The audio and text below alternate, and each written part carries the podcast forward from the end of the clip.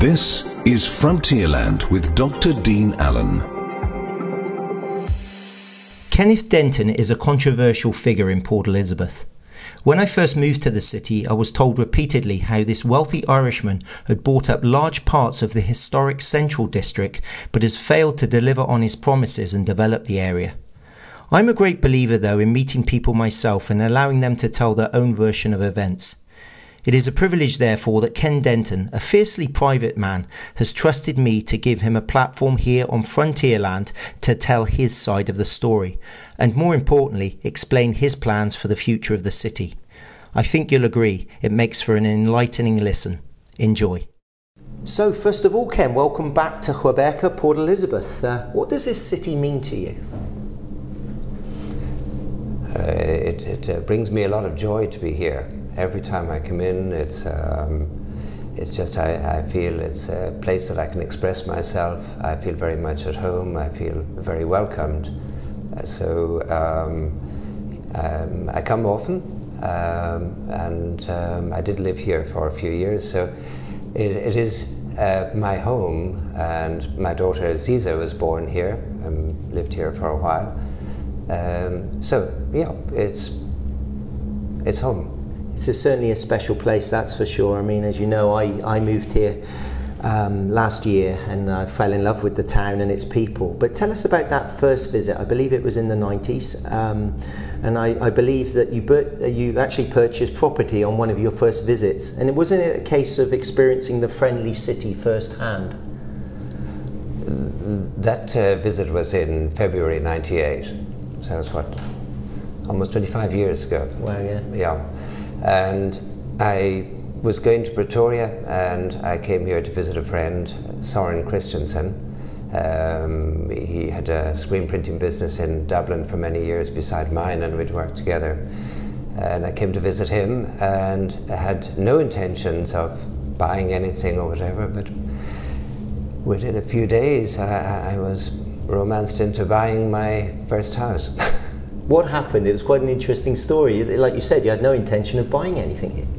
Yeah. Um, uh, Soren said that he, will have a little drive around the place and uh, just give me an idea of what's happening. We were going for a coffee.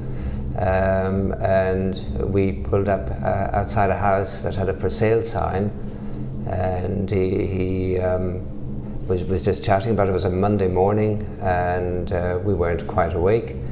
But um, this um, lovely blonde woman just came across to our car and she said, Are you interested in the house?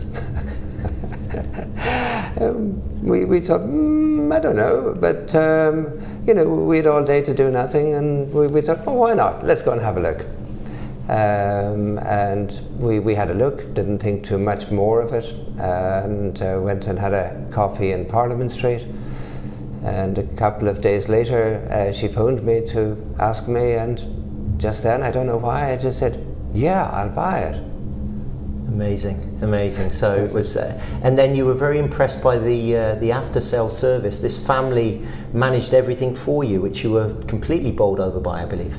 The uh, Gillespies, um, Sue Gillespie, she she was agent on it at the time her father was um, senior partner in Pagdens. They gave me all the help that I needed. Um, I came back in uh, a few months later uh, and stayed at the house. They, they had made it beautiful. They organised painting, absolutely everything. It was such a welcome. Uh, I'll always cherish that.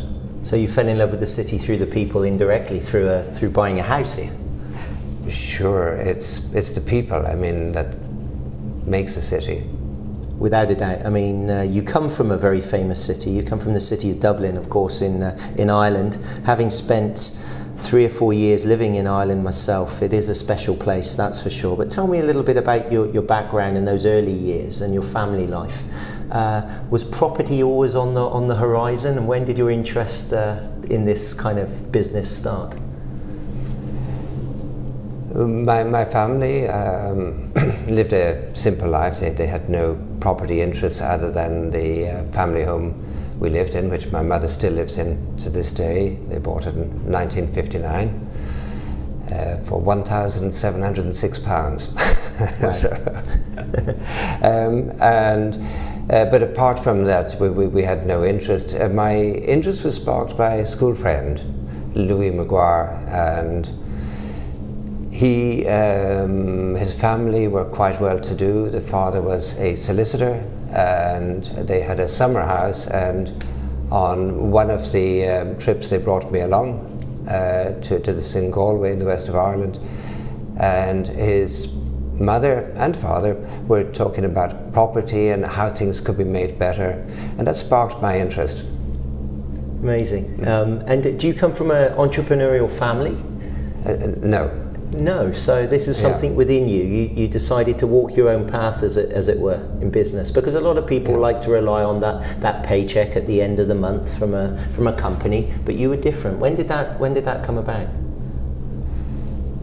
Um, well, I I, I, did start off with a paycheck, and um, it, it, it, was uh, very comfortable. And then uh, circumstances um, uh, caused caused things to change, and um, I uh, was working in, in London, getting a you know a moderate salary, and um, I decided to buy a little place to live in, um, and then realised I could actually rent that out for a lot more than the place I was currently renting.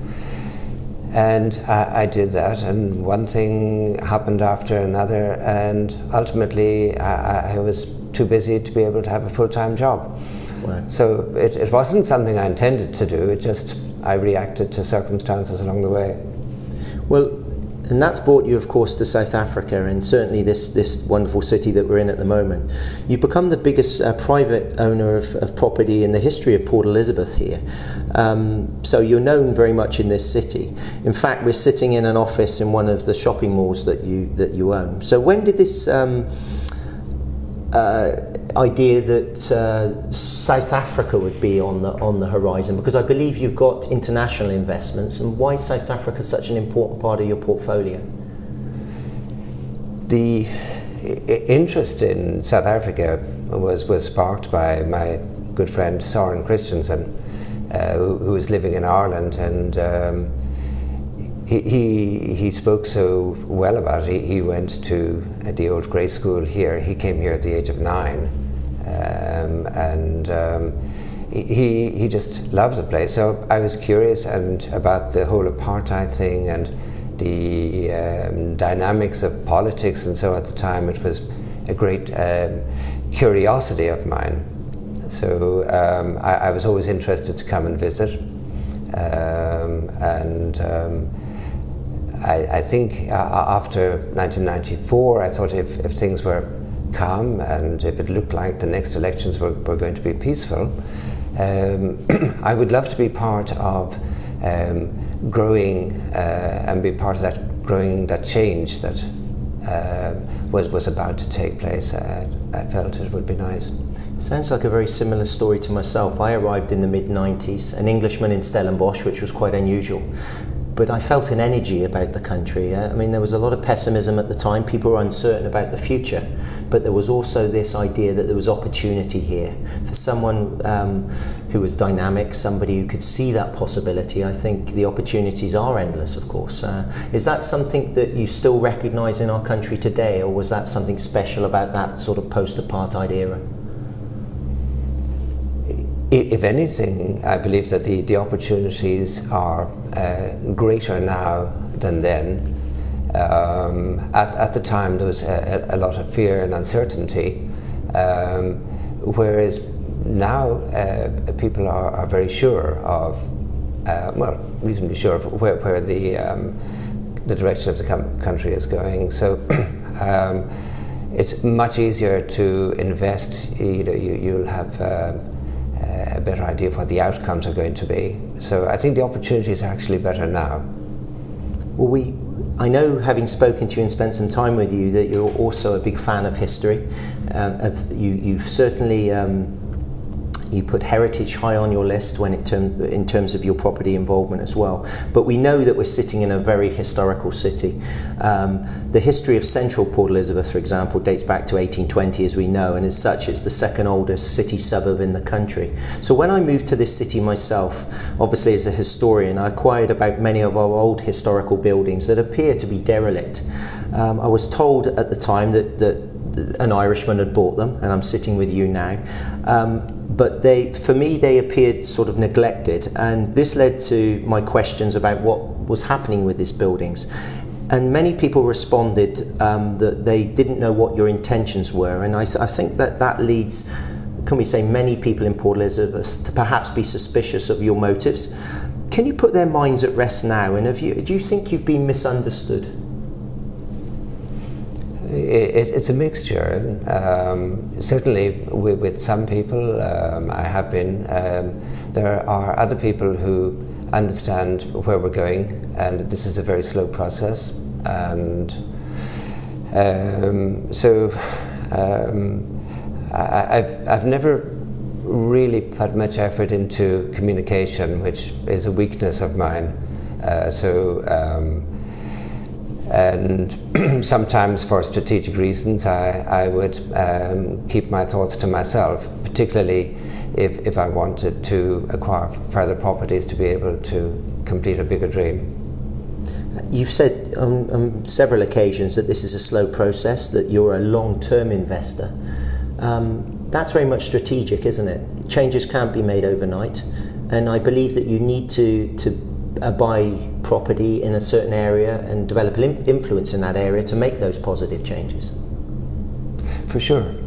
Um, there, there are a lot of difficulties uh, in the city because the historic properties where were designed at a time where we um, didn't have motor cars and um, if you want a place to be successful, you, you need to be able to have car parking, uh, which hasn't been provided in, in many cases.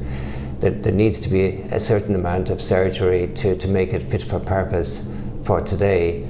Um, at the same time, you, you, you don't want to dilute the charm and history and ambience of it. So it's, it's a um, slow and tedious path to, to work out exactly what to do and how to do it.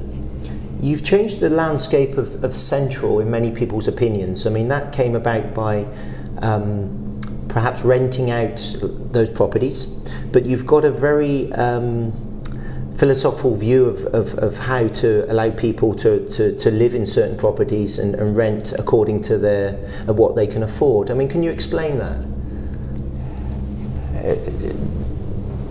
Look, we've, we've been brought up by a, a very straightforward working class family, um, and um, my brother and sisters have, uh, are, are, very clear that everybody should be treated equally. Um, so that, that's really important. Um, I accept that there's a lot of people who are uh, stressed financially it's hard to make ends meet, particularly hard here. Um, and I, I, don't believe in making it difficult, so I, I don't want to charge my tenants deposits, um, and um, I, I, believe everybody should have equal opportunity uh, in, in, terms of being able to rent places. In terms of what you have achieved, um, one of the one of the most remarkable areas for me is the Heritage Cafe precinct, the Donkin Village, can we call it? You can see that those old buildings have been transformed with love and care, and incredible workmanship as well. Uh, but it's been reported in the press of the battles you've faced to secure planning permission, particularly for those heritage buildings. Do you see progress being made in that area? I, I, I think with the heritage approval system, um, uh, it's um, it's in need of an overhaul. Um, I, am used to uh, dealing with heritage in Ireland uh, with An Taisce or in England with the, the National Heritage, uh, and they're very supportive. Uh, and in fact, they give uh, financial grants and so on. So it's not a burden to, to own uh, property. They, they, they share the journey with you. Here, um, that there isn't a proper system in place for giving approvals. And I, have waited for years uh, to try and get approvals. In fact, in 2006, I made an application for the old post office, and uh, I'm, I'm, still waiting for an outcome on that one. So, um, you know, a couple of years ago, we, we managed to get uh, quite a lot of permissions through, but it's um, it's unfortunate that these things shouldn't take long. They, they should be a matter of weeks, not a matter of years. We need to work together to grab the opportunities that come because I might have an opportunity to rent a place and I need to do it within a few months. Um, uh, and if, if I can't give certainty that I'll have it ready, then that opportunity goes away and people get despondent. Because I know you believe in small businesses, don't you? Entrepreneurship. You'd like to encourage certainly local people to benefit from the infrastructure we've got in this city. Um, I know you're behind a lot of our big shopping centres and malls in this city, but you also believe in those local um, artisans and people who provide um, incredible, incredible uh, uh, work and uh, services, and that's part of your plan for these these areas, isn't it? Indeed, there's a, a lot of skill um, and talent in Port Elizabeth that has been completely underutilized, and um, uh, my mission is, is to have venues for, for people to be able to carry out um, their, their, their, skills or their craft or to be able to sell because uh, unfortunately the shopping centres don't really have much of a space for that. It's gone, you know, the usual lineup of national tenants which give us good value and selection and service well. But we're, we're missing out on, on, that small shopkeeper, the uh, artisan who, who's going to make soaps or um, cut fabric or um, make, make things. And we, we, we need to be able to have a venue for them. So that's what I'd like to be able to do. And we were talking uh, the other day about the models you've sort of created where you can share in, in somebody's business as well. So there's kind of an ownership, a shared space where perhaps you give them the opportunity and then perhaps you share in, in the profit that is made. And that you've experienced is actually an incredibly profitable model. Yes, we, we, we tried a small market at Moffat in, in one, one of the shops and um, it, unfortunately, we couldn't continue it because we, we had other commitments um, for, for the space. Um, but I, I, was absolutely surprised that um, by, by taking a small percentage of their turnover to contribute towards everything, that that was actually so significant. It was actually better than the commercial rent. So, you know, apart from um, it, it being a nice thing to do, it's actually good business. Well, that's innovation, and I think you're an innovator, Ken, and you can see that opportunity for people at the ground level as well. And as you said, we've got so much talent here in the city. But one of the things you passionately believe in clearly is, is the word hope. But uh, I understand that you've actually incorporated this into an acronym, the Heart of Port Elizabeth. Can you tell us about a little bit about that project and your views and your hopes for the future? The heart of Port Elizabeth is um, where it all started commercially, and that, that's uh, around the uh, Mini Square, which was formerly called Market Square, of course, where people would trade. and that area has gone very quiet. Um, and um, I, I, like the word heart because that's where it started. That's the pulse of the city, and, and we, we need to um, give it a little assistance. And buildings like Newspaper House, the, the old post office, and a number of other buildings around there have uh, incredible potential uh, to, to be able to be great visitor spaces. And, um, you know, who, who wouldn't want to go to the heart of the city if it was uh, polished up? Um, there, there are difficulties, uh, heritage difficulties, there's um, a certain amount of planning difficulties, and uh, car parking issues, and the solutions for all of these. So um, next year, I'm, I'm looking to um, get started in, in, putting that together, and ho- hopefully. Uh, we'll, we'll have the right support and the right consents to be able to, to do it in a sustainable way. I've met so many people who are passionate about this city, uh, the region, and for me, um, that's that's a real benefit. We've got people who are invested here; they've lived here all their own life, or like myself, I've moved into the region and fallen in love with it. Are there any particular forums in which you can engage with people with particular talents that can help you achieve these things? Because it must be one heck of a job to do this all on your own. Um, as you've uh, said before, you're an investor as, as opposed to perhaps a property developer. It's for other people to come in and perhaps put their input into a, a building you have, uh, you have um, bought and, dare I say, protected. Um, can you can you give us any idea of how people can reach out to you and what you're doing and, and to, to help you achieve these dreams of, of making this city a better place for us all? If if I can connect with people who would like to um, live, work, or entertain with, with, within these uh, places, um, that that would be fantastic. Um, because all of these lovely buildings, especially around Donkin Street, are, are meaningless uh, if it hadn't got all of those uh, very good creative people occupying them. And um, we'd like to do a lot more of that. So that, that's probably the most Im- important part of it. Um, in terms of forums and so on, I'm, I'm not quite sure. I'm certainly open to consideration if anybody has any ideas around that, and I'll certainly participate. Uh, I'm very happy to meet people uh, when, when, I'm here um, and uh, see what we can do to, to progress this. Perhaps that's something I can help with because having met you, Ken, um, I can see that your intentions are certainly right for this city. Uh, you're not going anywhere. You're invested like the rest of us in this. But finally, as someone who has certainly got a definite hand in shaping Port Elizabeth, Gqeberha, can you give us an indication of how you see the future of the city?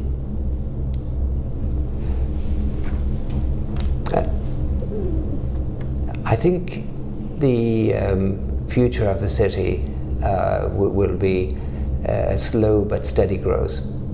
Um, I, I, don't think we're going to see any drastic change one way or another. And my initial investment here was actually driven by that. It's, it's that it, it's not a city kind of at its peak that can decline. Um, so it, it's at a, a, a very comfortable base level um, and I, I, only see uh, growth in the city. Uh, the changes that have happened in the city over the last 25 years, how much it's developed, are, are incredible. Um, living here every day, you don't really see it. You just get used to it. But you know, just take a snapshot of 25 years ago and look at it today. Uh, this is great, and I, I, see the same thing moving forward. Um, and I would like to see a lot more emphasis on entertaining and making it a fun place uh, for, for people, not for foreign tourists or whatever to come, but just for its own people. If, if it's a fun place for the our people and we've got lots of interesting venues, uh, well then people from further afield will want to come and join us. But, but we, we start by looking after uh, it locally and see where it goes from there. Well, your passion is clearly there, Ken, and I hope you continue with your work to help us make the city uh, great again and to, to make Port Elizabeth, Gqeberha, one of one of South Africa's main attractions. Like you say, not just for foreign visitors, but for people here in this country who sometimes have forgotten us. And uh, as you know, we've got an incredible history. But thank you for your time today and uh, for us allowing us to get to know you a little bit more. Thank you. That was Frontierland with Dr. Dean Allen. For more podcasts, visit algoafm.co.za.